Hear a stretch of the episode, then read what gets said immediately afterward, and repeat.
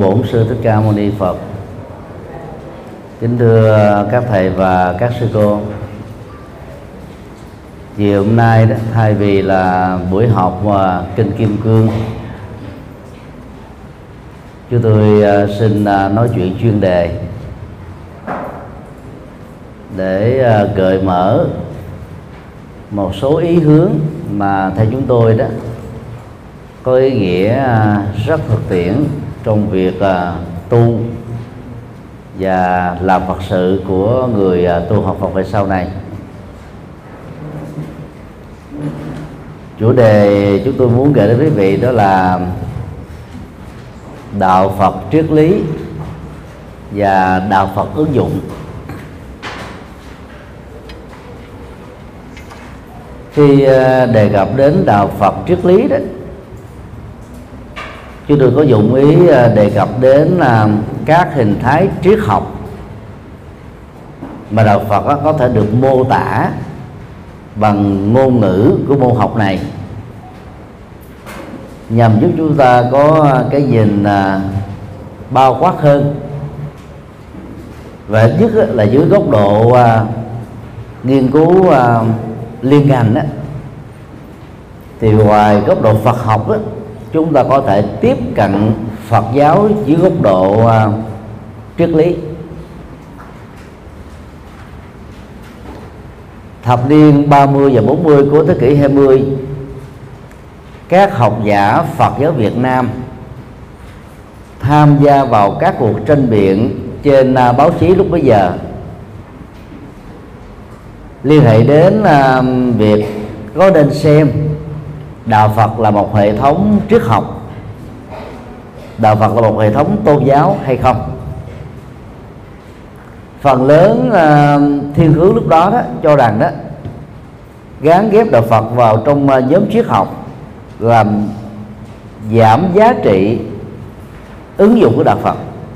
Vì uh, bản chất của triết lý đó và triết học nói chung đó là cung cấp cho người nghiên cứu nó đó một cẩm năng tri thức thôi. Giải quyết các nỗi khổ niềm đau không thuộc về uh, mục tiêu hay là phương pháp của triết học cổ đại hiện đại phương đông hay là phương tây. Từ đó đó thiên hướng này à, không tán đồng với việc nghiên cứu góc độ đạo phật qua triết học. Dĩ nhiên trong cuộc tranh biện đó đó phần lớn các học giả lúc bây giờ cũng à, không đồng tình. Khi à, đánh giá đạo Phật dưới góc độ tôn giáo học. Bởi vì à, về bản chất đó, từ Buddhism trong tiếng Anh phát xuất từ từ căn Budi trong tiếng Bali và Sanskrit khái niệm Budi trong ngôn ngữ Phật học có nghĩa đen là tuệ giác giác ngộ tỉnh thức. À, ở mức độ đơn giản nhất đó là sáng suốt. Như vậy khi dùng uh, ism mà chúng ta thường dịch đó là đạo Phật hoặc là Phật giáo đó chúng ta đang um, nói đến một cái con đường sống mà đưa theo đó bất kỳ một người nào giàu có tôn giáo hay không. Người tôn giáo với hình thức tu sĩ hay là người tôn giáo tại gia đều có cơ hội hướng đến sự giác ngộ để giải quyết các vấn nạn khổ đau của kiếp người. Về à, phương diện không nên cho đạo Phật là tôn giáo dễ chấp nhận. Lý do rất đơn giản, cái điều tôn giáo đó được hệ thống triết học và tôn giáo học ở phương Tây.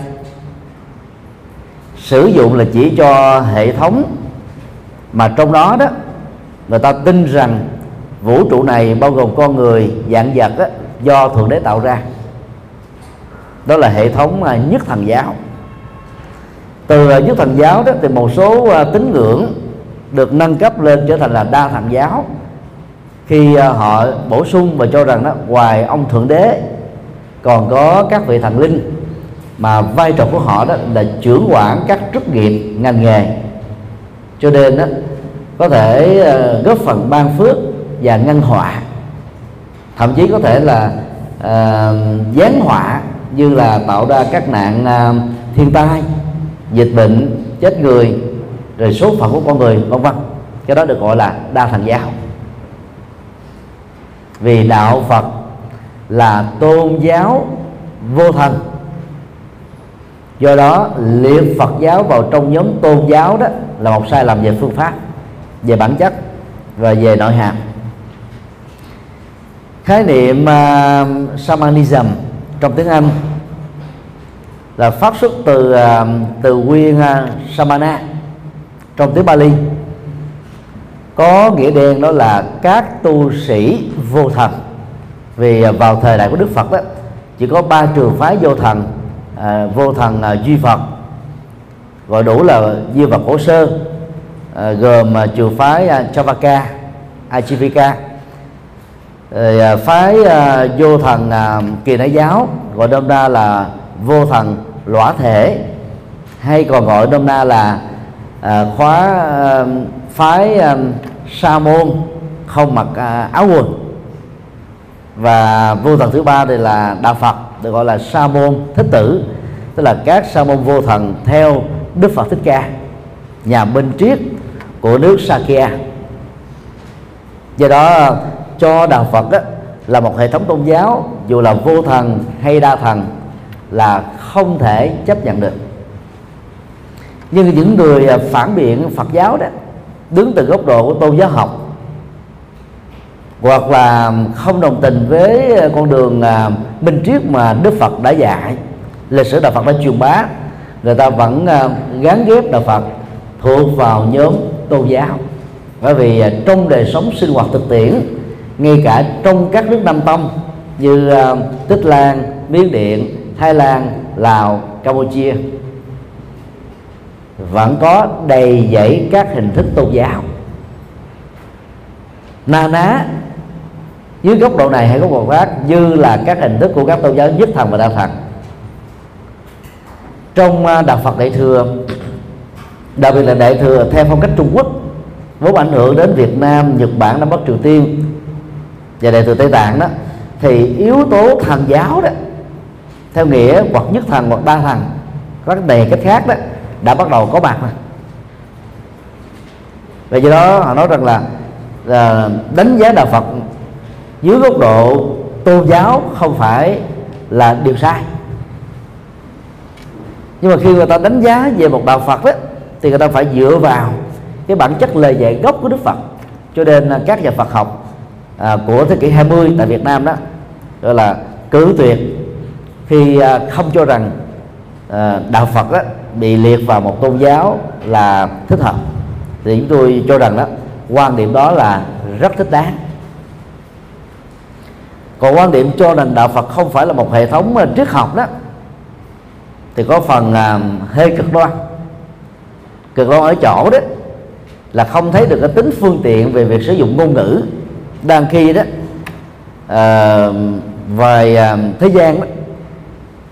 Thì cái ngành triết học được xem là môn học mẹ mà theo đó đó các môn học khoa học xã hội nhân văn và học tự nhiên được à, lý thuyết hóa được triết lý hóa được hệ thống hóa được nền tảng hóa.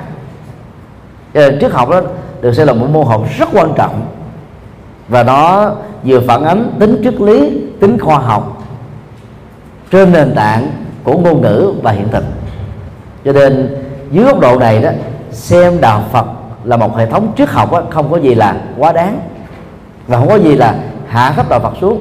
Miễn là chúng ta nạp vào trong nội hàm định nghĩa của từ triết học Phật giáo những nội dung mà trong nền triết học đông và tây kim và cổ đó không có chứa đựng hoặc là không thuộc về nhiệm vụ của họ và điều này sẽ dễ dàng chấp nhận hơn khi à, chúng ta học à, khoa triết học Phật giáo, mà trong đó đó, từ năm 3 và năm 4 đó, chúng ta đụng đến những vấn đề mà cả thế giới triết học xưa và nay đó, đông và tây đó, đều thừa nhận nó là triết học chứ không có gì khác đó như vậy chúng ta đừng sợ khái niệm triết học.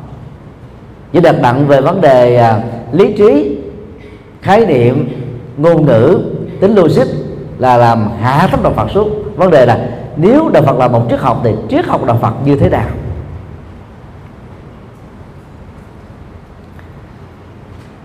Trong kinh à, Tăng Chi đó có một lần à, khi à, đối thoại à, liên triết học với à, các triết gia khác tôn giáo, bao gồm mà triết gia Sa môn và triết gia Bà La môn. Có người đó đã quy chụp Đức Phật bằng những cái danh xưng à, và chủ nghĩa đó, hoàn toàn trái ngược lại với những gì mà Đức Phật đã khám phá, truyền bá và hướng dẫn. Các đi gia đó đã chụp mũ đức phật như sau sa môn gotama là người chủ trương, chủ nghĩa hư vô. Sa môn gotama là người chủ trương, chủ nghĩa yếm thế.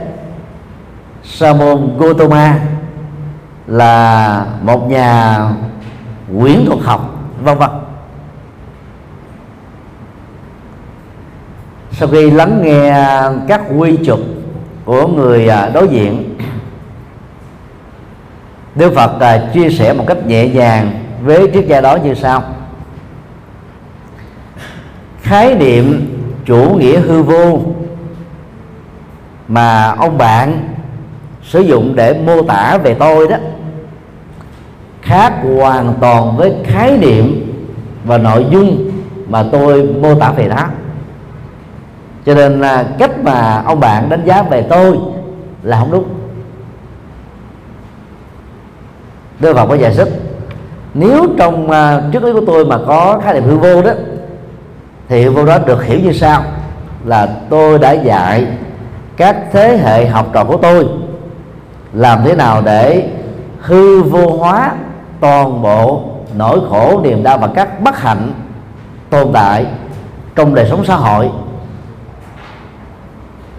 để từ đó đó con người trải nghiệm được hạnh phúc ngay trong cái sống hiện tại này.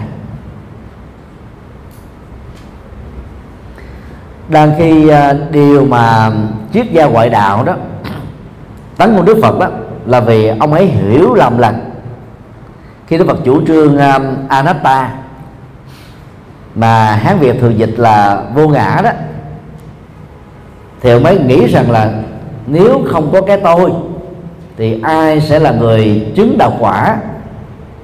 Khi đi trên con đường tâm linh à, đúng cách, và ai sẽ chịu sanh đến luân hồi?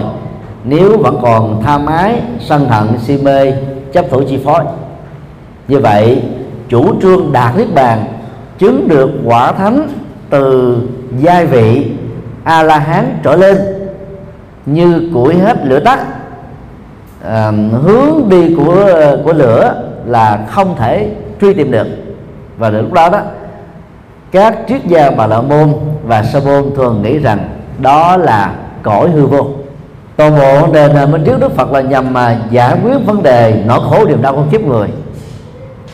Và giải phóng đó đức phật uh, chia ra hai cái cấp độ giải phóng khổ đau. Cấp độ một đó là giải phóng khổ đau khỏi các trói buộc ở tâm, cụ thể là năm triền cái, tức là năm trói buộc tâm. Tham ái, sân hận, hoài nghi, tham kiến và giới cấm thủ.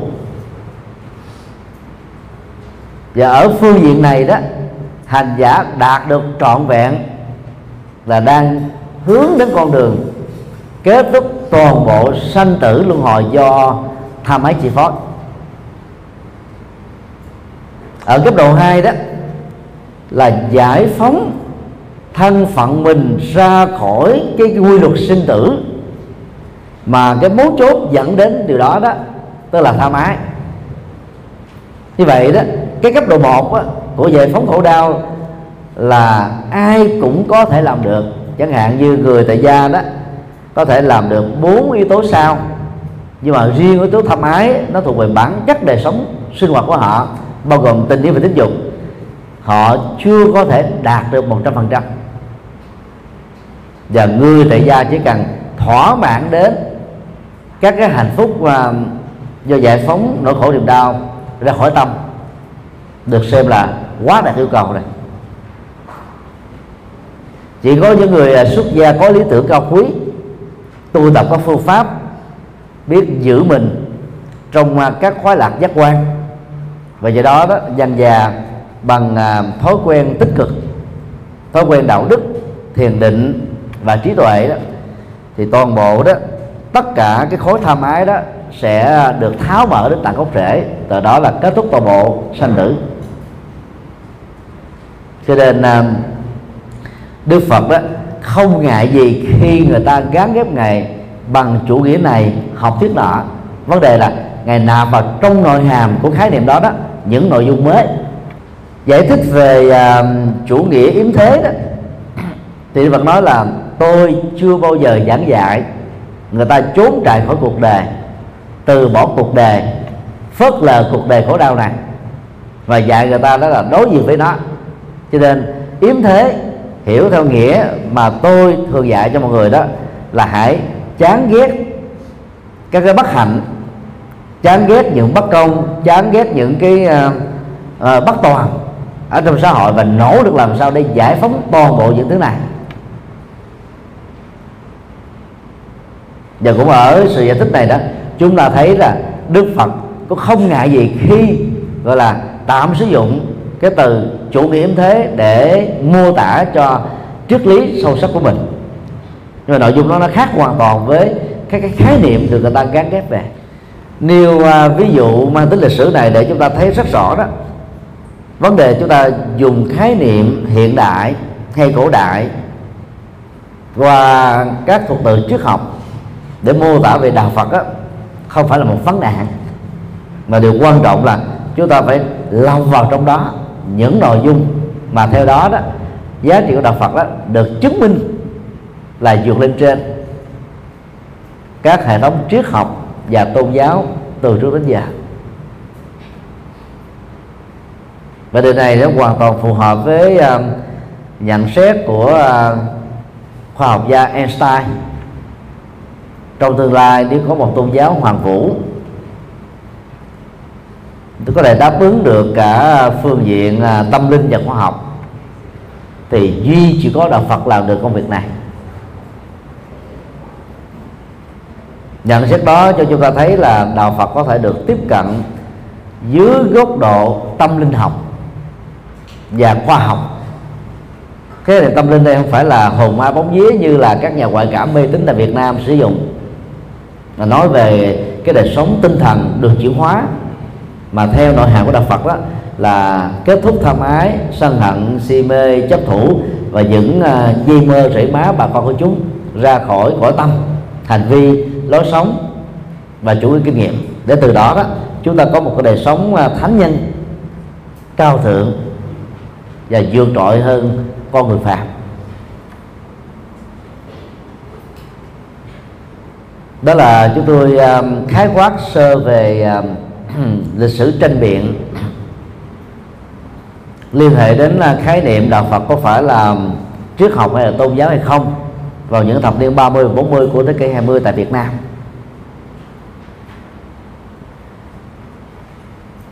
Điều 2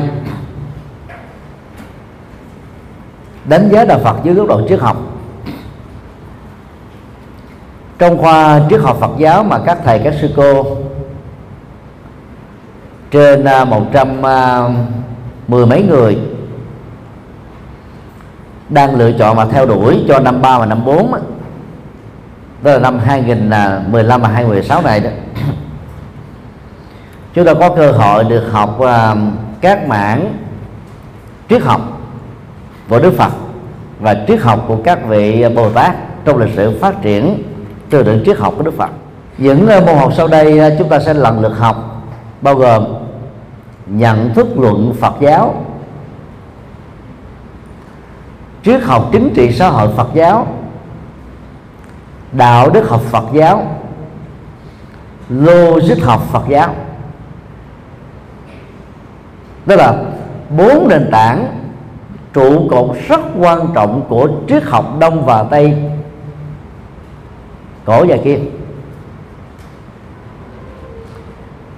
Đầu à, thế kỷ 20 đó trường phái uh, triết học phân tích ra đề nhấn mạnh đến việc uh, dùng uh, kỹ năng phân tích một mặt á, là sử dụng toán học hiện đại mặt khác là sử dụng ngôn ngữ học truyền thống để làm cho triết học trở nên thuyết phục hơn. Và nó khác với cái khoa học thực nghiệm là dựa vào thế giới hiện thực.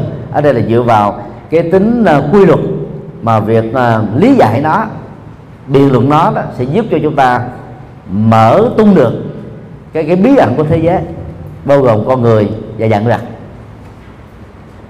cho nên là, là trước phân tích đó, đã sử dụng các cái kỹ năng của ngôn ngữ bao gồm văn phạm logic để cho môn học này đó trở nên ấn tượng hơn. Cho nên là trước học phân tích đó, đó đã ảnh hưởng đến à, các phương diện khác của à, ngành triết học nói chung. Do vì à, chúng ta đang thiếu phòng một cách nghiêm trọng tại cơ sở Nguyễn Kiệm Phú Nhuận, thành phố Hồ Chí Minh. Cho nên giàu à, đã đi theo hệ thống tín chỉ từ năm 2006 học viện Phật giáo Việt Nam tại thành phố Hồ Chí Minh đó vẫn phải chấp nhận sự tương đối trong việc cung cấp một lượng các môn học mà tính lựa chọn về phía sinh viên đó là vẫn còn quá ít.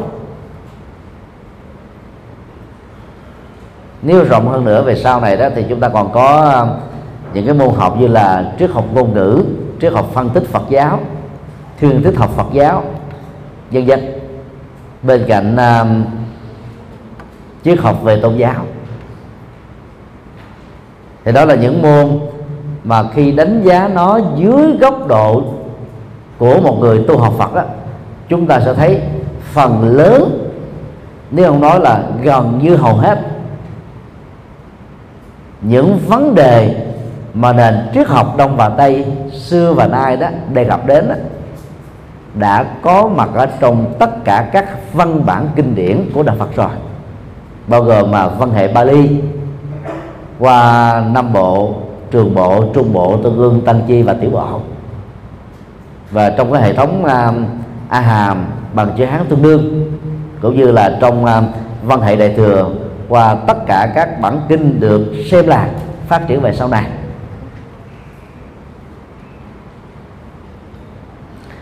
Nói một cách khác đó, những vấn đề mà chúng ta học trong Phật học, theo phương pháp truyền thống đó, cũng đã được cái lịch sử triết học đề cập đến đã hơn 2.500 năm rồi.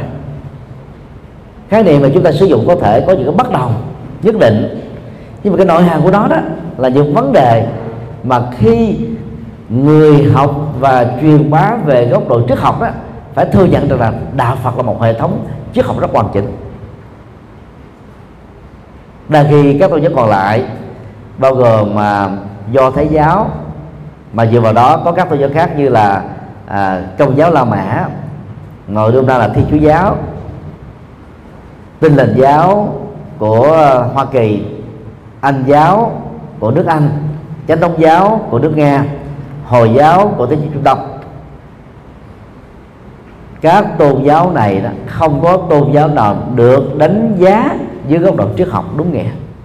Tại à, phương đông đó thì uh, triết học uh, Ấn Độ và triết học uh, nho giáo và lão giáo của Trung Quốc được đánh giá dưới góc độ vừa là tôn giáo học và vừa là triết học. Vì vấn đề mà hai trường phái tôn giáo ở phương đông vừa nêu đó đề cập đến nhận thức luận mà người Trung từng gọi là à, hình như thượng hình như hạ tức là thế giới quan nhân sinh quan. Rồi những vấn đề còn lại của triết học phương tây đó thì cả ấn độ giáo và triết học của trung quốc đó, đều có đề cập đến. Dưới góc độ này hay là góc độ khác? Triết học và nho giáo đó, thường được đánh giá dưới góc độ uh, triết học chính trị và xã hội. Vì uh, bản chất của hệ thống này đó được hình thành là để minh họa cho chủ nghĩa quân chủ diễn ra tại Trung Quốc. Người ta ít khi uh, nghiên cứu uh, nho học dưới góc độ của nhận thức luận và của những học còn lại ngoài trừ hai ngành học chính đó là triết học chính trị xã hội và thỉnh thoảng dưới góc độ đạo đức học. Trong uh, ba bộ kinh thánh vệ đà thời đức phật về sau này phát triển thêm bộ thứ tư và 108 bộ Upanishad cũng như là những cái hệ thống về đằng đà, hậu vệ đà tức là Vedanta. Chúng ta thấy là những vấn đề của nền triết học phương Tây mà đề, đạo Phật đó đề cập đến rất nhiều đó đều có đủ à, ở trong các cái bản Phật vừa nêu. Nghiên cứu về lịch sử uh, hồi đáp trước học của các vị Bồ Tát tại Ấn Độ. Đối với các trào lưu tôn giáo và triết học của Ấn Độ tại Ấn Độ chúng ta sẽ thấy rất rõ là hầu như là các Bồ Tát của Phật chúng ta đó không bao giờ đó là giữ yên lặng trước những cái trào lưu triết học đang có mặt cùng thời điểm với các ngài ấy. Tức là ngài ấy đều à, đưa ra cái quan điểm Phật học bằng những cái thuật từ mới các cái học thuật mới nhằm mà giúp cho người ta dễ dàng á, tiếp cận đạo Phật dưới ngôn ngữ mà vào thời đại đó tại Ấn Độ nền tôn giáo và triết học đó đang sử dụng. Ít nhất là tạo ra một cái mặt bằng á, mà hai bên á, cùng có thể dùng chung các khái niệm các cái học thuật để mà tranh biện với nhau. Cái đó được gọi là đối thoại liên tôn giáo và đối thoại liên triết học về phương diện này thì có lẽ các tổ ờ, bồ tát của phật giáo đại thừa tại ấn độ mô phỏng đức phật. Vì vào thời đức phật trong 32 bài kinh ờ, trường bổn có hàng trăm các cuộc đối thoại liên tôn giáo và liên triết học được diễn ra giữa Đức Phật với luật sư ngoại đạo giữa đức, giữa đệ tử Đức Phật với đệ tử của các triết gia Bà La Môn và Sa Môn chúng ta có thừa nhận đó là đối thoại tôn giáo và đối thoại triết học là tùy. Nhưng về nội hàm đó của những cái cuộc uh, trao đổi này đối thoại này đó nó là như thế. Ở một trường mực tương đối uh, khi học năm ba và năm tư của khoa triết Phật giáo đó những trụ cột nền tảng chính của nền triết học phương Tây chúng ta đều liên hệ đến khảo cứu đến và đào sâu nó dưới góc độ của Phật học. Ngoài ra thì à, tăng ni còn có cơ hội à, tiếp cận. Triết học Phật giáo à, qua các bản văn mà thông thường á, ở nước ngoài đó, người ta thường giảng dạy cho chương trình thạc sĩ năm 1 năm 2 và tiền tiến sĩ với hệ thống của Mỹ và châu Âu ở năm 1 và năm 2 còn chúng ta may mắn hơn đó là trong chương trình cử nhân, chúng ta đã tiếp cận vào các văn bản, cái khác nhau giữa cách dạy Phật học ở Việt Nam và ở nước ngoài đó. Đó là nước ngoài, khích lệ cái việc đào sâu văn bản bằng ngôn ngữ gốc. Đó là Bali và Sanskrit. Còn chúng ta đó là đào sâu nó dưới góc độ là tiếng Việt thôi. Cho nên về à, kiến thức văn bản học dưới sự hỗ trợ của ngôn ngữ à, cổ Phật giáo đó thì tăng ni Việt Nam đang đối diện trước một khiếm khuyết lớn. Do đó chúng ta lệ thuộc vào các bản dịch mà trong suốt uh, chiều dài hai chục thế kỷ qua đó bằng cái cuộc xâm lăng của Trung Quốc đối Việt Nam chúng ta bất đắc chỉ phải mượn ngôn ngữ chữ Hán để tiếp cận đạo Phật. Và chúng ta mượn ngôn ngữ chữ Hán để truyền bá các thông tin Phật học đến với những người hữu duyên. Do đó chúng ta có à, cơ hội học và những bản kinh như là kinh lăng già. Một bản kinh rất quan trọng về à, hệ thống à, di thức học. Vì dựa vào bản kinh này đó mà trường phái uh, Yogacara một trong hai trường phái đại thừa chính của Ấn Độ được hình thành. Chúng ta được học uh, kinh uh, kim cương năng đoạn bát nhã ba la mật. Để biết về cái mảng uh, ứng dụng của uh, trí tuệ ba la mật một phần rất quan trọng của văn học bát nhã thể hiện à, à, tính phương pháp tính trị liệu của đạo Phật Đại thừa trong việc giải quyết các nỗi khổ và niềm đau. Chúng ta cũng được học uh, kinh Diệu Pháp Liên Hoa. Một bản kinh được xem là đỉnh cao của Đại thừa. Để nhằm mà nâng cao nhận thức tự tin về bào thai Phật đang uh, được mang ở trong uh, tâm thức của một con người. Và cái tiềm năng Phật đó đến lúc nào đó được thay ngén và trở thành là Đức Phật con. Đức Phật thanh niên Đức Phật trung niên Đức Phật lão niên và Đức Phật trọn vẹn. Nó theo uh, tính thời gian. Ngoài uh, các bản kinh này ra thỉnh thoảng chúng ta còn học uh, với sự lựa chọn kinh thủ lăng nghiêm. Một bản kinh uh, tập hợp những uh, triết học quan trọng của đạo Phật Đại thừa bao gồm mà triết lý của kinh Hoa Nghiêm triết lý của kinh Lăng Già triết lý của kinh Pháp Hoa và nhiều à, triết học nền tảng khác của Đại thừa.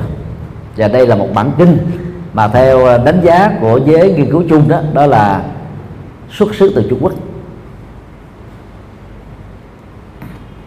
Do đó, yếu tố à, lão giáo đó ở trong bản kinh Thủ Lăng Nghiêm đó gần như là khoảng hai phần trăm. Nhất là trong học thuyết bảy đại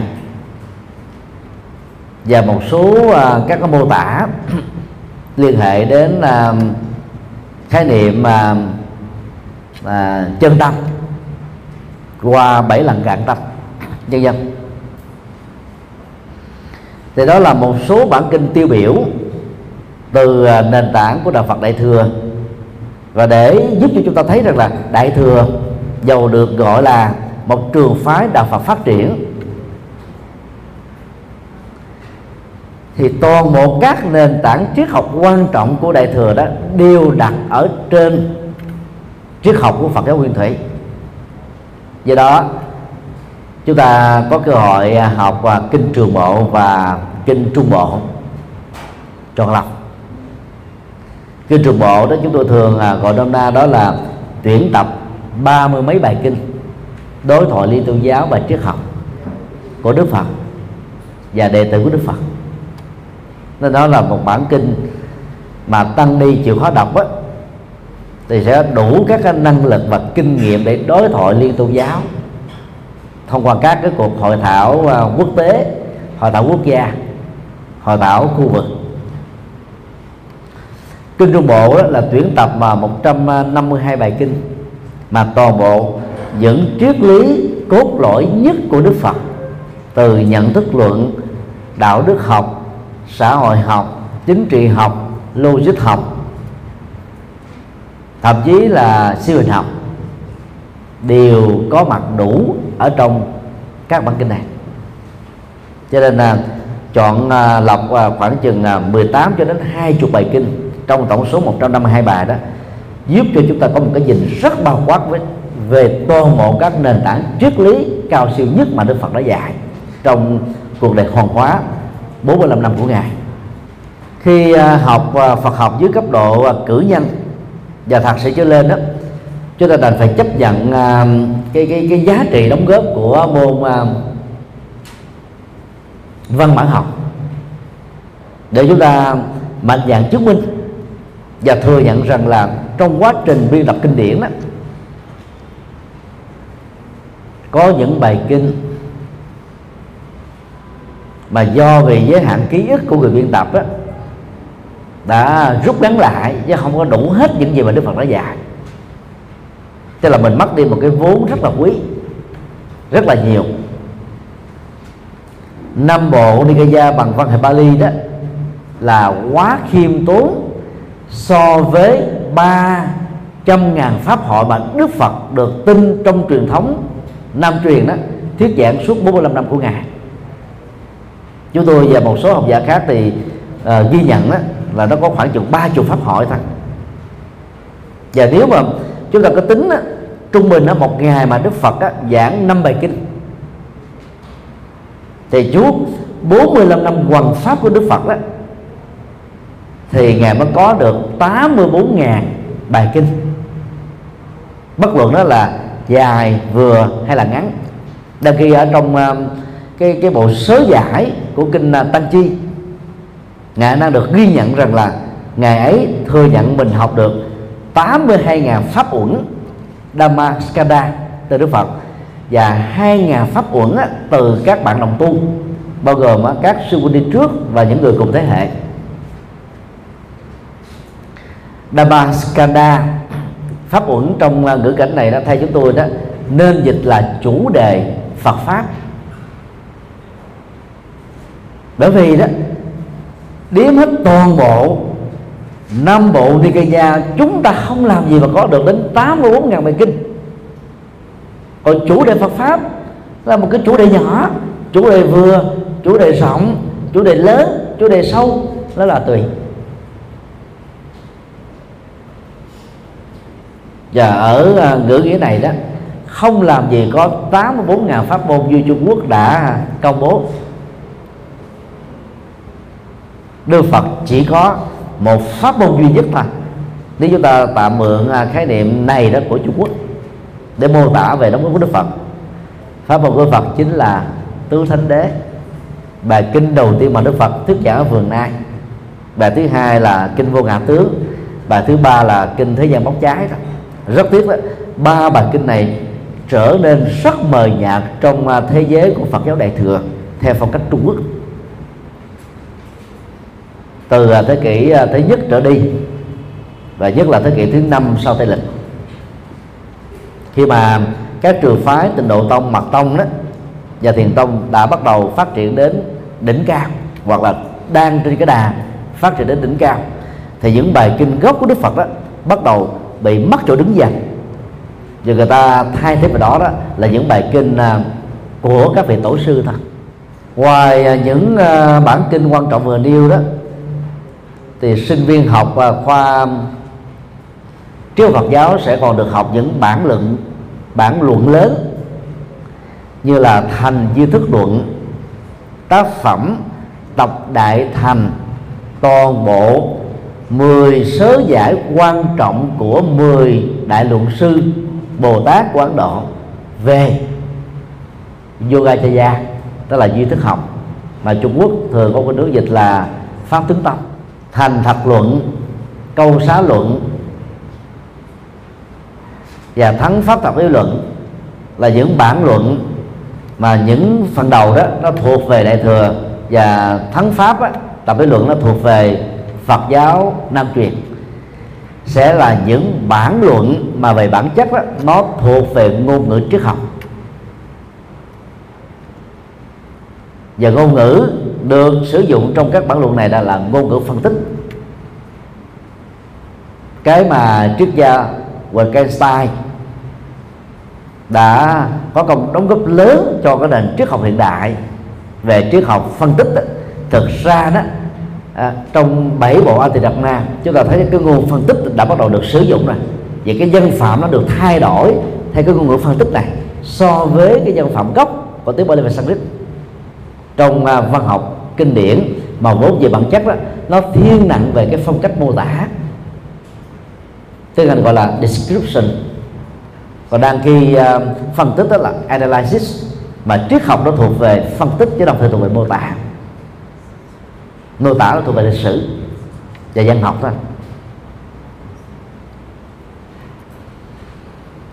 Cho nên uh, điều rất vui mừng lắm khi à, nhận thức được điều này đó, từ à, năm 2006 bắt đầu từ khóa 6 số lượng sinh viên của học viện Phật giáo Việt Nam tại thành phố Hồ Chí Minh chọn khoa triết học Phật giáo bao giờ cũng nổi trội hơn các khoa còn lại. Và chúng ta hãy cảm thấy vinh dự vinh dự lớn khi mình là một trong những người chọn lựa cái khoa này.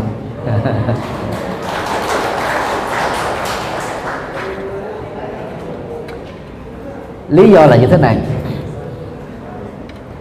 Khi mình à, học hoàn tất à, các môn học thuộc à, trước học Phật giáo đó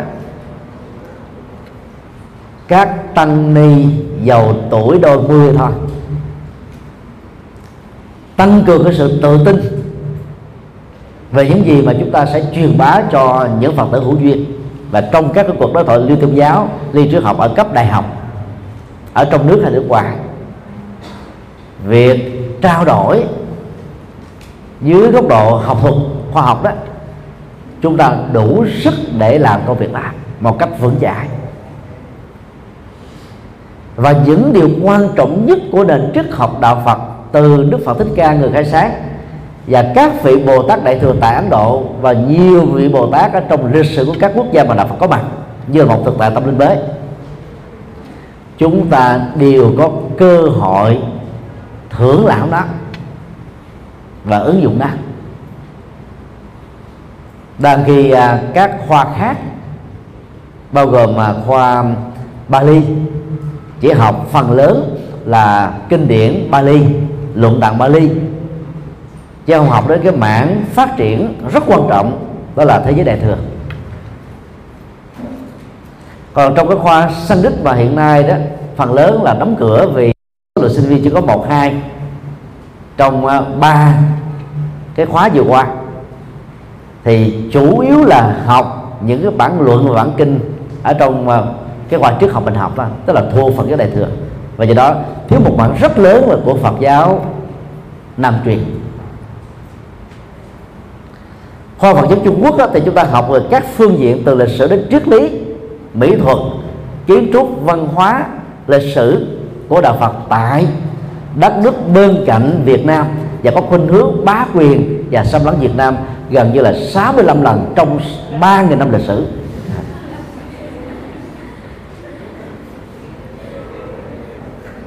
Còn Phật giáo Việt Nam là chúng ta học những cái đóng góp của các tổ sư Việt Nam suốt 21 thế kỷ. Vì đạo Phật Việt Nam đó trong các đạo Phật đại thừa, ngoài Ấn Độ là đạo Phật đàn Anh đạo Phật đại thừa Việt Nam còn đàn Anh của cả Trung Quốc. Vì các bằng chứng khảo cổ học á, cho chúng ta thấy là đạo Phật đã đi thẳng vào Việt Nam từ Ấn Độ vào thế kỷ thứ nhất trước Tây lịch. Đang khi vào Trung Quốc năm 68 Tây lịch.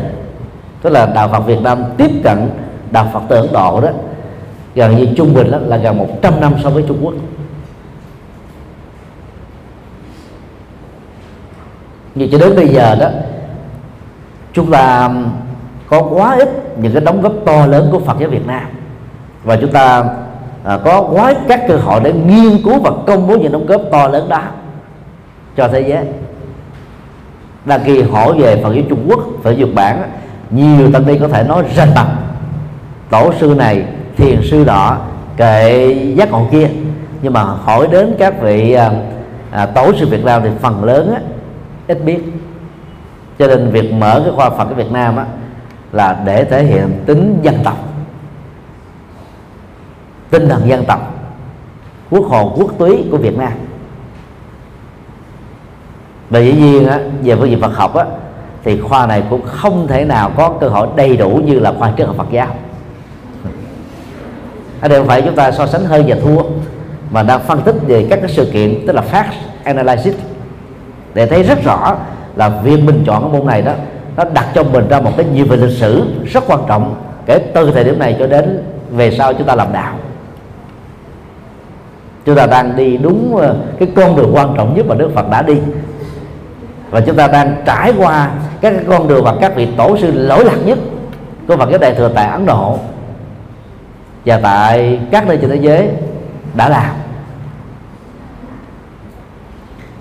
Sau khi ờ, tốt nghiệp từ ờ, cái khóa 6 cho đến bây giờ đó, thì nhiều tăng ni của khoa trước Phật giáo đó làm được rất nhiều các Phật sự so với các khoa còn lại. Đây là hiện thực nhé, chứ không phải là mèo khen mèo dài đuôi. Tại vì khi mà mình có một cái cái cái bước chuẩn bị quá kỹ, quá chuẩn về toàn bộ các nền minh triết của Đức Phật đó, thì khi ra trường đó, chúng ta đủ sức để sáng tạo trong các Phật sự. Để giúp cho việc tu và làm Phật pháp của chúng ta đó trở nên có ý nghĩa hơn về phương diện nhân văn. Điều ba, đạo Phật ứng dụng. Khái niệm ứng dụng mà chúng tôi sử dụng để mô tả trong buổi chia sẻ thân mật này đó, nó khác với khái niệm ứng dụng Phật giáo của cái ngành học đang được giảng dạy tại học viện chúng ta cho chương trình thạc sĩ năm thứ hai. Chúng tôi ờ, và hòa thượng giác toàn á, đảm trách môn Phật ứng dụng cho thạc sĩ này. Trong đó chúng ta thấy ờ, có những vấn đề mà về phương diện triết lý, cũng như là ứng dụng đó Phật giáo đề cập đến rất từ lâu nhưng mà phần lớn á, các tu sĩ Phật giáo ít khi đề cập đến. Từ đó nó dẫn đến rất nhiều các ngộ nhận rằng là đạo Phật trở nên rất bàng quan thờ ơ trước những vấn đề của thời đại quan tâm.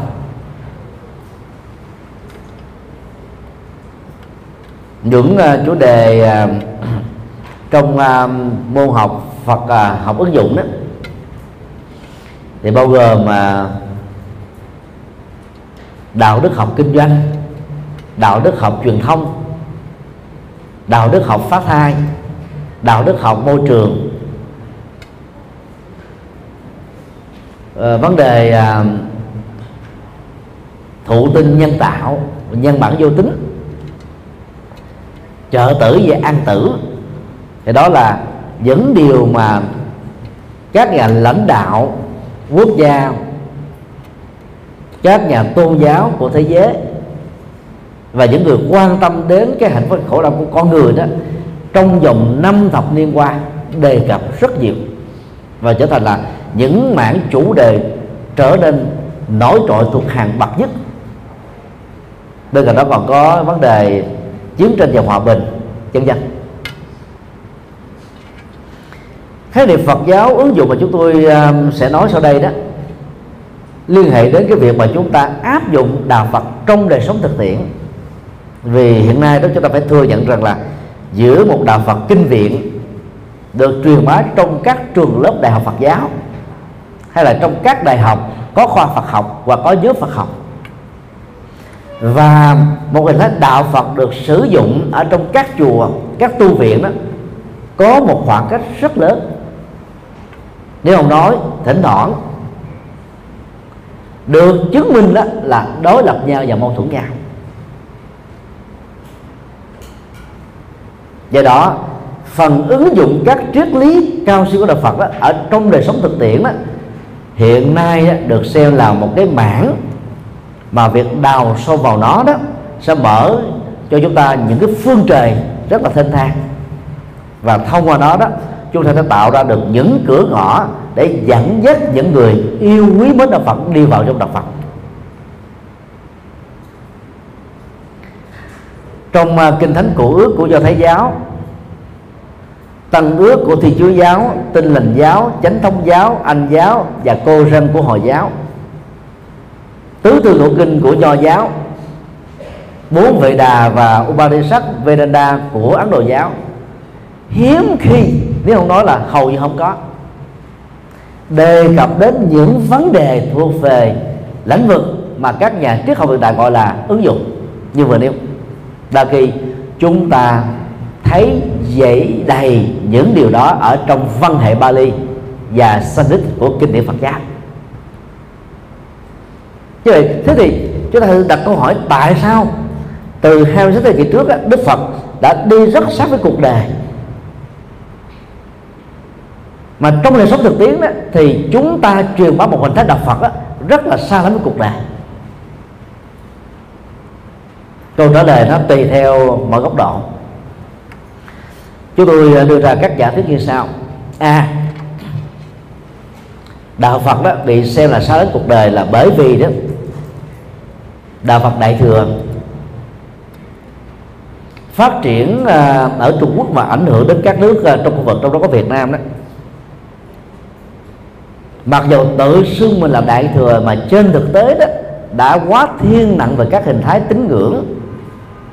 Mà nó rất là phù hợp, rất là gần với các tôn giáo nhất thần và đa thần.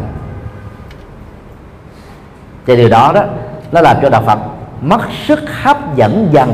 Bởi vì về cái tổ chức tín ngưỡng và tôn giáo chúng ta thua kém xa với các tổ chức tôn giáo nhất thần và đa thần, đặc biệt là thiên chúa giáo ở phương tây. Về phương diện này đó, chúng ta phải à, cần à, thừa nhận một cái sự phát triển đang đi theo hướng ngược chiều giữa đạo Phật và Thiên Chúa giáo phương Tây. Thiên Chúa giáo phương Tây à, qua dẫn dắt của giáo hoàng John Paul đệ nhị trước khi qua đời, muốn biến châu Á trở thành là thiên niên kỷ thứ ba của Thiên Chúa giáo và để làm công việc đó đó thì giáo hoàng đã có những cái chỉ đạo làm thần học theo cung cách châu Á. Tức là vai mượn Phật học vai mượn bà la môn học và vai mượn nho học làm nền tảng để truyền bá thần học dưới góc độ so sánh một cách khập khiển. Những giá trị khác nhau là một để cho giới bình dân và thậm chí giới trí thức uh, chưa đến đến chốn đó rất dễ dàng ngộ nhận ra là những gì có sâu sắc ở trong đạo Phật cũng đã có ở trong kinh thánh tăng ước rồi, mà trên thực tế thì không. Do đó hiện nay đó, những nhà Phật học của Thiên Chúa giáo rất là quyết liệt, vay mượn phương pháp luận tâm linh của đạo Phật để truyền bá đạo Thiên Chúa một cách khoa học hơn. Nhằm xóa đi cái hình ảnh xấu xa mà suốt hai năm lịch sử truyền đạo của nước này qua các tòa án dị giáo. Và nhằm đồng thời tạo ra một gương mặt rất là điển trai và đẹp gái của thiên chúa giáo tại châu á.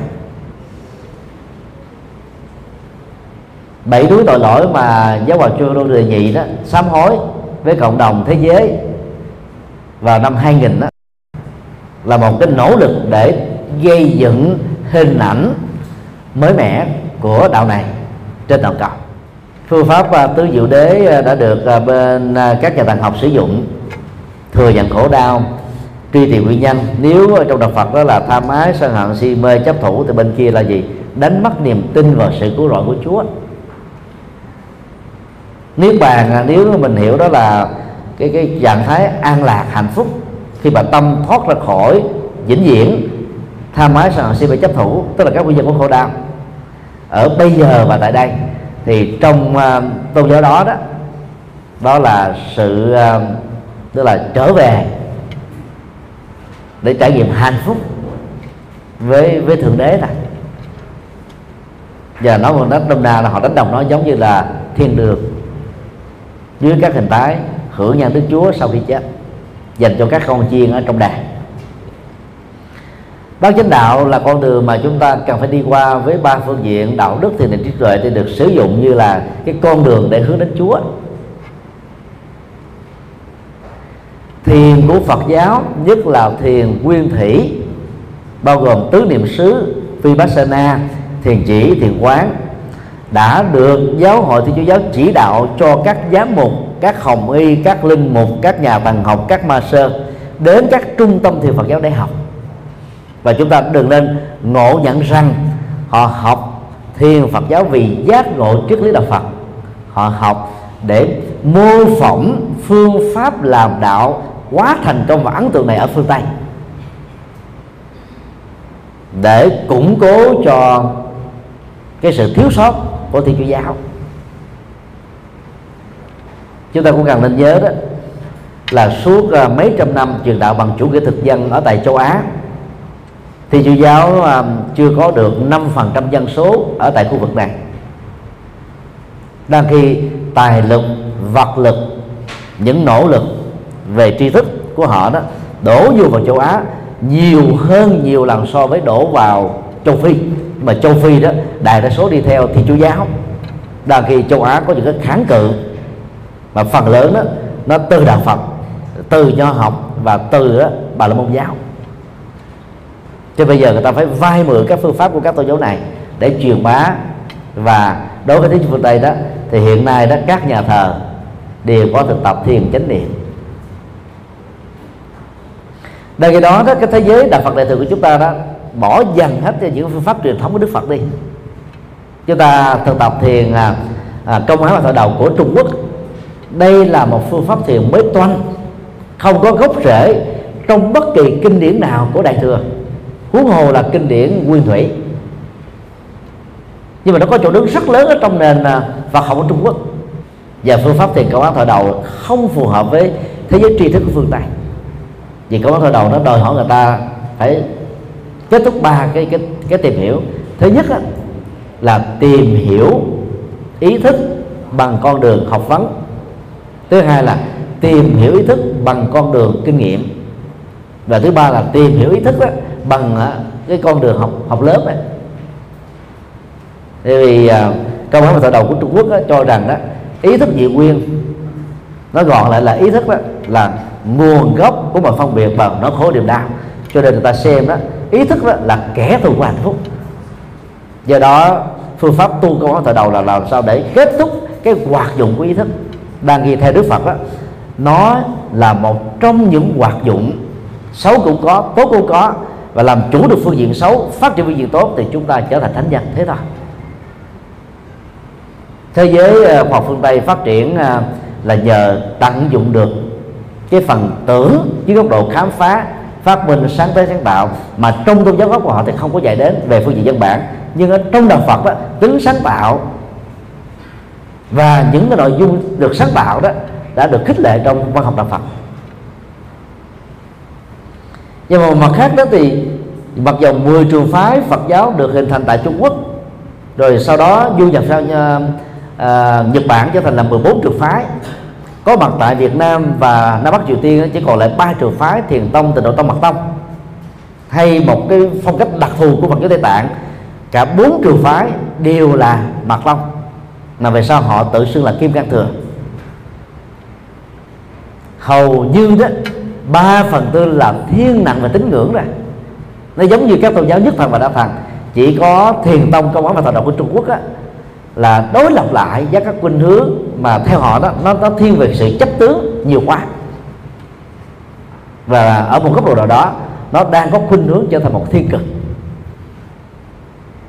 Giáo ngoài biệt truyền tức là bỏ hết kinh điển Phật dạy, không dựa vào nó.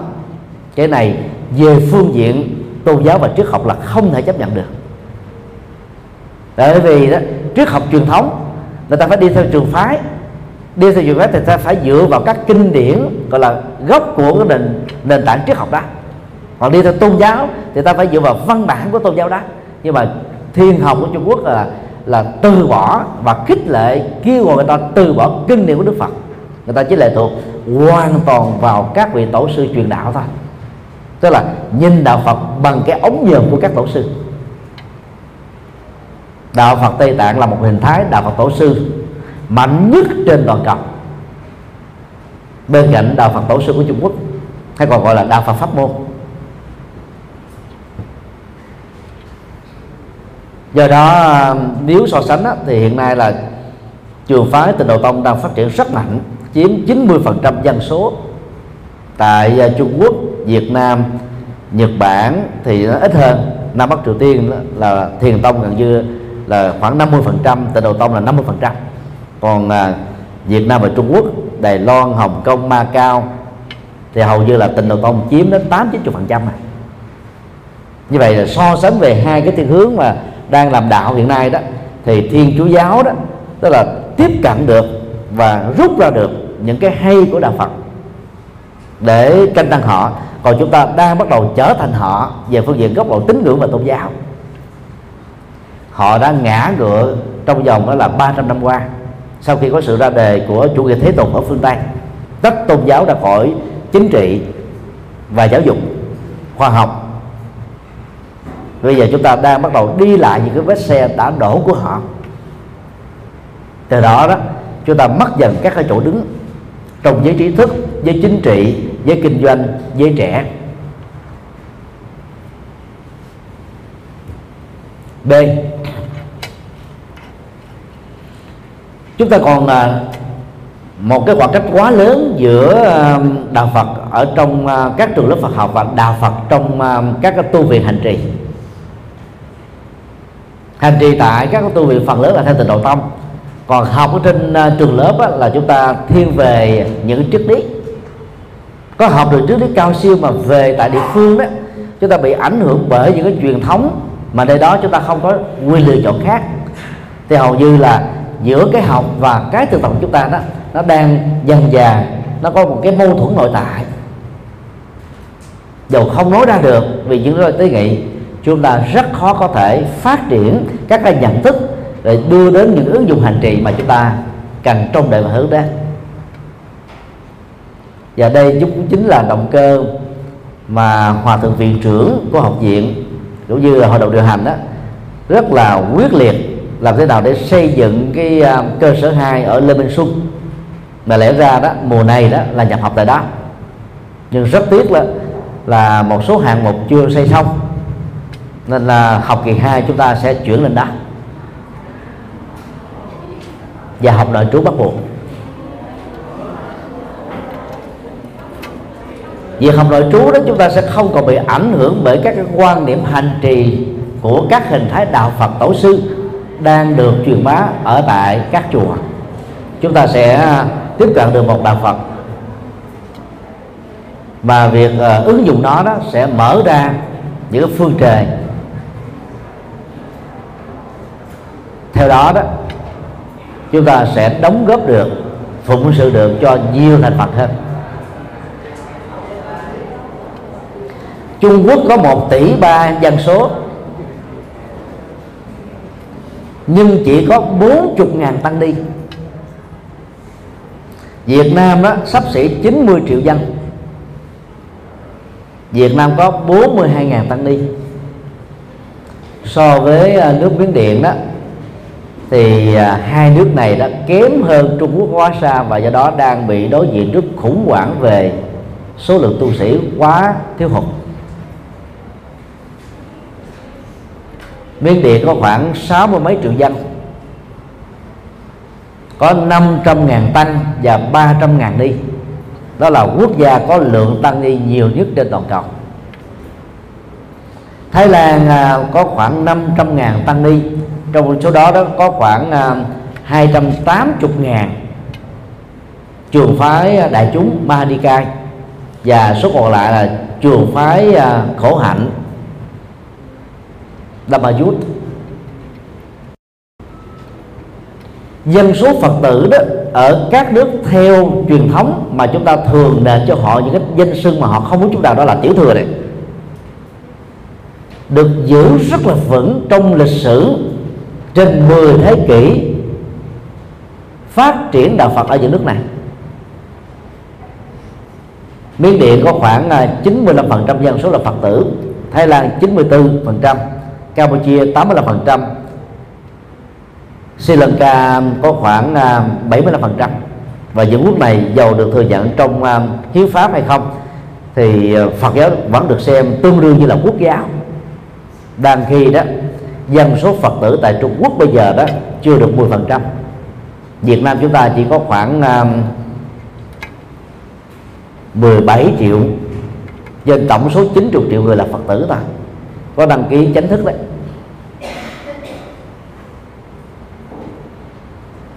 Như vậy chúng ta thử đặt câu hỏi, cái mà được gọi là đạo Phật. Tiểu thừa đó, tại sao người ta lại giữ được đạo Phật, thoát khỏi những cái thăng trầm trong lịch sử truyền đạo của đạo Phật ở tại những nước này? Đang khi chúng ta tự xưng là đại thừa mà chúng ta bị rơi rất hoài đến độ có những giai đoạn lịch sử, đạo Phật hoàn toàn mất gốc.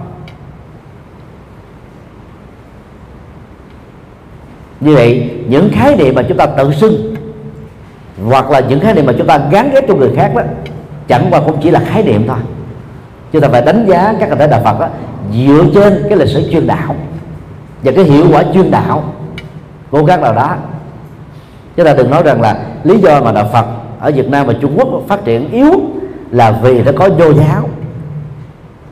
Ở các nước kia thì người ta cũng có những khó khăn của tôn giáo bản địa ở đâu nó cũng có những cái đó cái tương tác cái tiếp ứng văn hóa giữa đạo Phật một thực trạng à, tâm linh minh chức đặc biệt với cái tôn giáo đã có sẵn bao giờ cũng xảy ra chứ không tránh khỏi được. Nên tại sao người ta giữ được dân số mà ngày càng được phát triển còn mình đó thì cái bị giảm dần giảm dần ha. Chúng tôi cho rằng đó là cách thức làm đạo của tăng đi không phù hợp với những gì Đức Phật đã dạy cho nên á, giới trí thức giới chính trị giới kinh doanh giới trẻ xây lưng với đạo Phật. Xây lưng một cách rất là nghiêm trọng.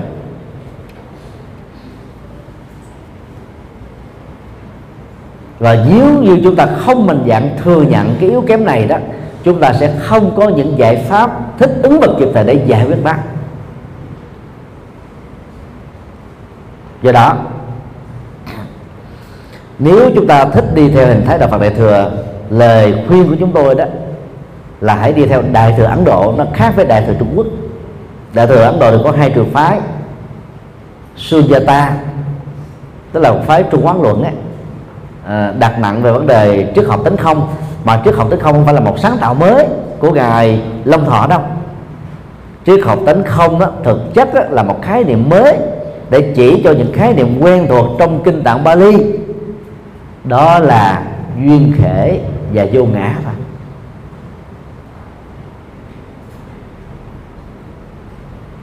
và nền triết học tấn không này đã lấy trí tuệ phối hợp với khoa học tự nhiên để giới thiệu một thái đạo Phật rất là sáng sủa. Còn à, uh, Yogacharya đó là phân tích Phật giáo dưới góc độ tâm thức học. Bởi vì tâm là đạo diễn của các hành vi lời nói và việc làm. Cho nên làm chủ được tâm và các thái độ tâm lý mà chúng ta thường dịch là tâm sở đó thì chúng ta sẽ thay đổi được toàn bộ vận mệnh của con người để từ khổ thành hạnh phúc từ phàm trở thành thánh. Đây là hai hình thái đạo Phật đại thừa rất sáng giá và rất là phù hợp với đạo Phật gốc trên nền tảng là phát triển thêm thôi. Nếu như uh, à, trung quán luận nhấn mạnh về à, tánh không là một hình thái của nhận thức trí tuệ. Nó phù hợp với văn học bát nhã. Thì à, à, Yogacharya yoga Tông đó phát triển với cái độ tâm lý học ứng dụng hay là tâm lý học thực nghiệm còn ba trường phái đại thừa phổ thông nhất ở tại Trung Quốc và các nước à, ảnh hưởng từ, từ nước này đó gồm có thiền tông, tịnh độ tông, mật tông đó thì thiền tông đó đi theo một cái khuynh hướng kháng cự lại ý thức và tri thức. Do ngộ nhận á, về hai cái điểm sở di trướng và giải thoát tri kiến. Còn tịnh độ tông á, và mật tông á, thì đi về tín ngưỡng không khác gì mấy so với tín ngưỡng của các tôn giáo nhất thần và đa thần. Đây cũng là một trong những lý do mà các nước theo Phật giáo nguyên thủy đó không thừa nhận các hình thái của đạo Phật Đại thừa. Và người ta thường gán ghép á, Đại thừa là bà là môn giáo cách tăng hay là ảnh hưởng từ bà là môn giáo cách này hay cách khác thôi.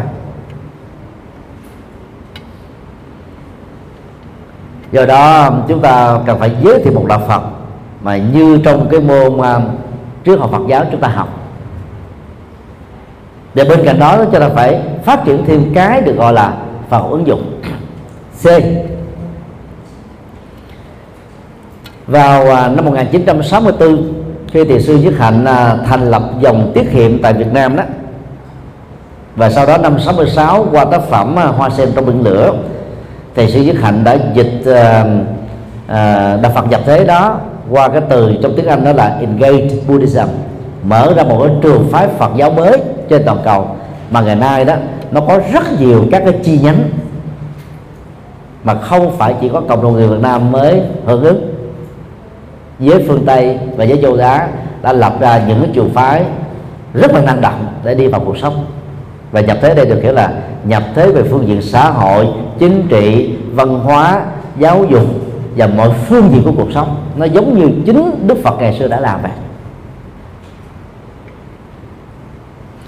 Về bản chất đó, thì hình thái đạo Phật nhập thế này đã đã có ở trong đạo Phật gốc này do do cái cách làm đạo của tu sĩ chúng ta nó làm cho Phật giáo bắt đầu tách ly với xã hội.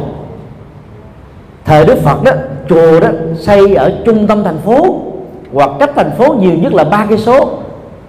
Thì khi mà qua Trung Quốc, Nhật Bản, Việt Nam đã Bắc Triều Tiên và Tây Tạng đó, chùa ở núi cao và rừng sâu.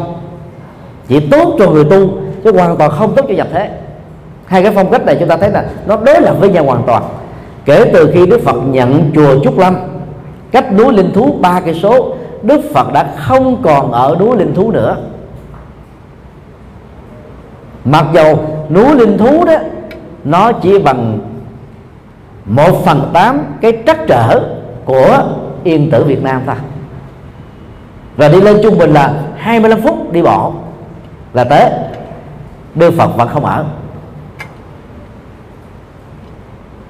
Ba ấn tướng mà các nghệ nhân ờ, Phật giáo Ấn Độ mô tả nó, nó thể hiện được cái chủ nghĩa nhập thế của Đức Phật. Thứ nhất đó là ấn ấn tướng theo thiền định hay là bàn tay đặt lên nhau để ở giữa số tượng trưng cho giải quyết ờ, uh, tham mái sân hận chuẩn bị chấp thủ để uh, đạt được ba tội giác lớn túc mệnh minh thiên nhãn minh và lòng tạng minh. Ấn thứ thứ hai đó là xúc địa à, tay trái lòng bàn tay trái đặt trên đầu gối lòng bàn tay phải dở ngang lên như thế này. Là lật ngửa ra và ngang với cái cái lỗ mũi của chúng ta để à, thể hiện cái sự đi vào cuộc đời. Và ấn thứ thứ ba là chữa pháp luân. Hai tay bắt để uh, song song ở trước ngực. Tượng trưng cho tứ thánh đế và còn lại là nhân quả và bát chánh đạo. Phương pháp độ sinh của đức phật nhưng mà các nước đại thừa đã tiếp nhận chỉ có đức phật thiền định thôi. Đại đa số là thế. Cho nên đó, gần như là chỉ lo chuyên tu thôi. Chứ còn nhập thế ứng dụng đạo phật trong cuộc sống là hầu như chúng ta không quan tâm đến. Chúng ta đang truyền bá những hình thái đạo phật đó là tu rụt tu rị tu như thể ngày mai sẽ chết vậy. Còn các hình thái nhập thế và ứng dụng hầu như chúng ta bỏ rơi. Phong trào nhập thế của Phật giáo mà thầy Nhất Hạnh sử dụng đó thì trong uh, chữ Hán ta gọi là nhân gian Phật giáo Phật giáo trong cuộc đời.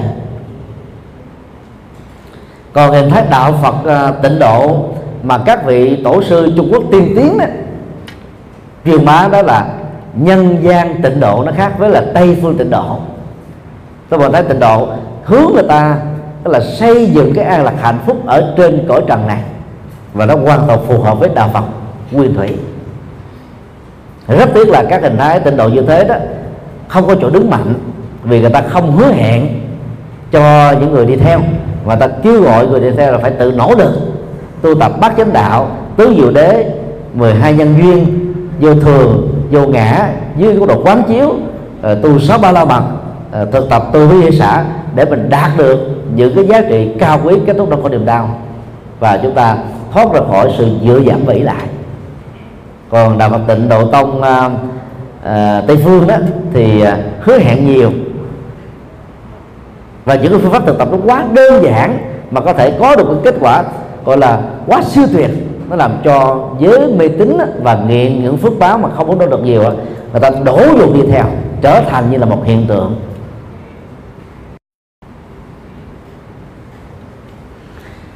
Do đó à, cần phải à, chiều bá một đạo Phật à, ứng dụng.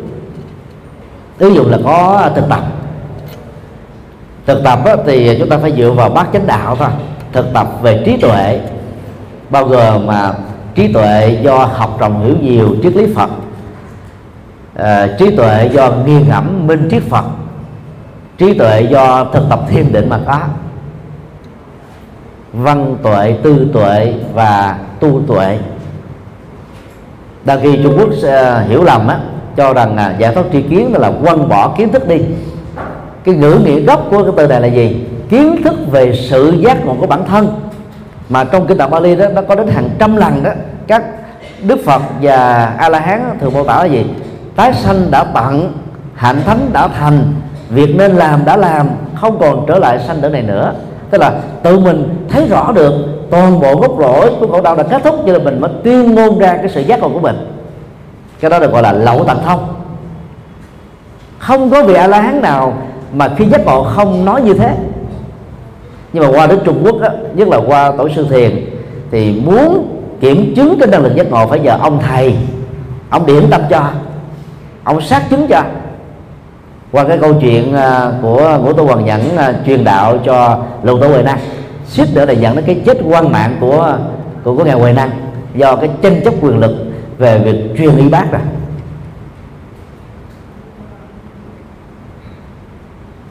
mình giác ngộ mà mình không thấy rõ được mình giác ngộ mà phải nhờ một ông này ấn chứng nữa thì còn gì là giác ngộ. Cho nên chúng ta thấy đó là một cái sự khác biệt rất lớn giữa cái phương pháp thiền gốc là đức phật giáo dạy và cái phương pháp thiền của trung quốc. Ở đây chúng ta không có phê phán, đúng và sai, mà chỉ nói là giữa à, đức phật và các vị tổ sư nó có khoảng cách lớn. Nhiệm vụ của chúng ta đó là tham khảo tổ sư nhưng mà truyền bá đức phật, chứ không phải đi truyền bá tổ sư. Chúng ta phải trả cái triết lý cao siêu đức phật về vế, tức là cuộc đời, để cho mọi người khi có thực tập ứng dụng vào trong đời sống thực tiễn đó là dẫn đến cái an lạc hạnh phúc liền. Hiện nay về hình thái đạo Phật ứng dụng đó thì à, làng mai đó là một phong cách à, rất tuyệt vời. Là mà phó ban tổ chức chuyến về của thiền sư Dứt Hạnh năm 2005, 2007, 2008 đó, chúng tôi đã có cơ hội tiếp xúc với à, phương pháp này và đồng hành với thiền sư Dứt Hạnh rất nhiều ngày.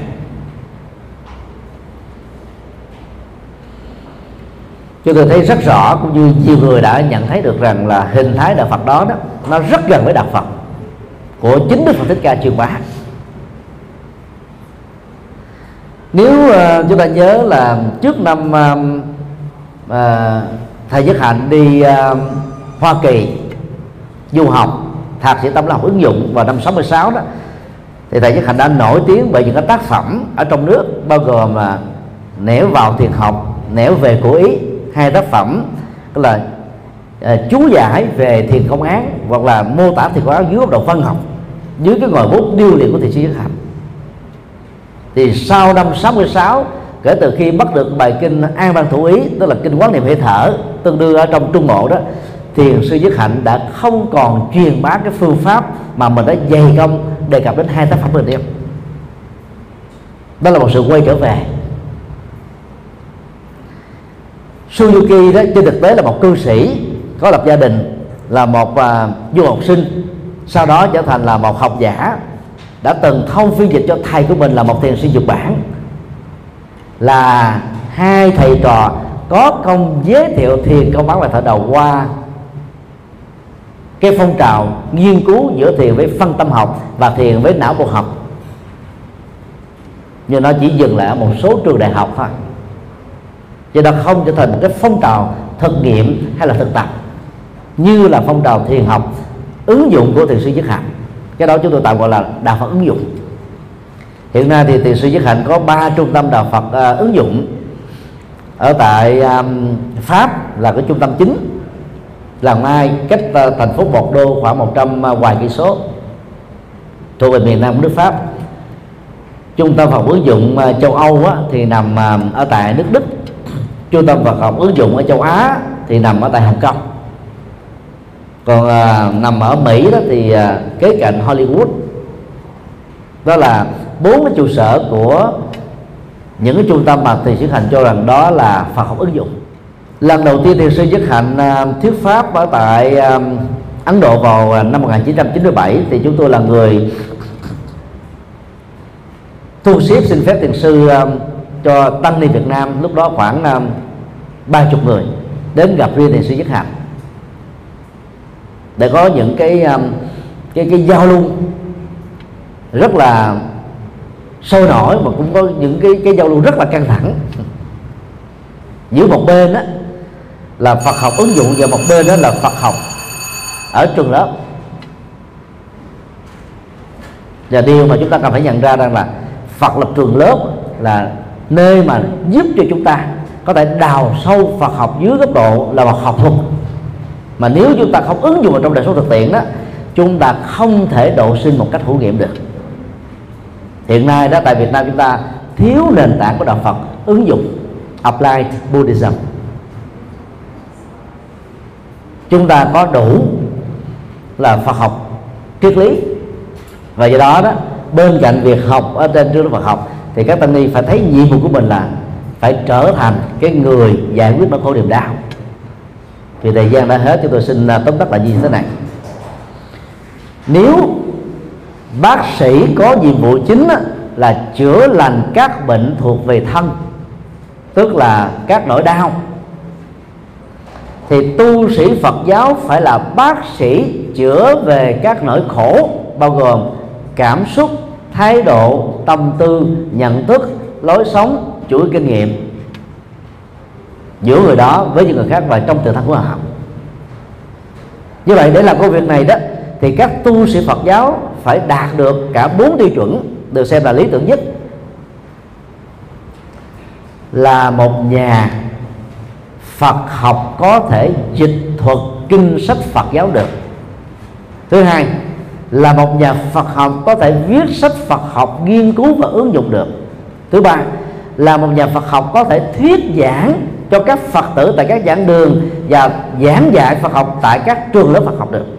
Và thứ tư, là nhà Phật học ứng dụng ứng dụng đạo Phật vào trong à, văn hóa, ứng dụng Phật học vào trong à, thực tập thiền, ứng dụng Phật học vào trong xã hội, vào giáo dục và bất cứ một lĩnh vực ngành nghề nào. Rất tiếc là phần lớn các tu sĩ Phật giáo chúng ta không chỉ riêng ở Việt Nam mà ở trên toàn cầu đó chỉ đạt được một trong bốn cái phương diện về nêu thôi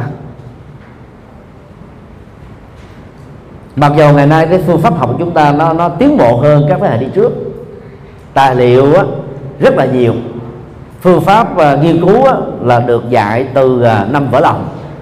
Nhưng mà số lượng tăng ni tốt nghiệp cử nhân Phật học ra để thành viết sách dịch kinh và trở thành những nhân vật lỗi lạc á, thì hầu như ngày càng ít dần. Đó là một cái điều rất là đáng ngạc nhiên. Cho nên chúng ta phải cam kết với chính mình làm sao phải hội đủ được cả bốn phương diện đó. Nếu ít nhất á, thì chúng ta phải đạt được đó là hai trên bốn tức là trung bình để có đủ năng lực hướng dẫn Phật học ứng dụng cho Phật tử hữu duyên. Còn là tu sĩ mà chúng ta bỏ rơi chức năng quan trọng này cũng chẳng khác nào làm bác sĩ mà không khám điều trị bệnh làm kỹ sư mà không làm các công nghệ khoa học kỹ thuật. Vô ích. Trên toàn quốc á, chúng ta mặc dù mỗi tỉnh có 35 giảng sư nhưng mà các giảng sư có đi giảng thiệt đó có hai ba người thôi. Nhiều nơi đó ngay cả trưởng ban hoàng pháp cũng không có đi giảng. Trưởng ban giáo dục tăng ni cũng không hề đi dạy Phật học nó giống như bên ngoài đời đó. Chúng ta có khoảng 11.000 giáo sư cho đến năm 2015 này. Nhưng mà chúng ta đó, chỉ có khoảng 4.600 giáo sư đi dạy thôi. Còn số còn lại đó là lấy cái ờ, danh hiệu giáo sư và phó giáo sư cho vui vậy thôi. Chứ chẳng làm công tác nghiên cứu cũng là, chẳng làm công tác giảng dạy. Đó là một vấn nạn cho nên à, phải làm sao à, chuyển tải từ một đạo Phật triết lý trở thành là một đạo Phật ứng dụng. Thì dầu chúng ta chưa trở thành thánh a la hán trở lên trong cái sống hiện tại này, những hành động mà chúng ta đi vào đạo Phật thực dụng và từ Phật ứng ứng dụng đó sẽ làm cho chúng ta cảm thấy là cuộc đời của mình nó thật sự có giá trị. Và từ đó, những sự nghiệp mà chúng ta buông bỏ ngoài đời để trở thành tu sĩ không bao giờ là trở thành vô ích. Rất mong mà các thầy, các sư cô suy nghĩ về những nghĩ này cho là cảm ơn.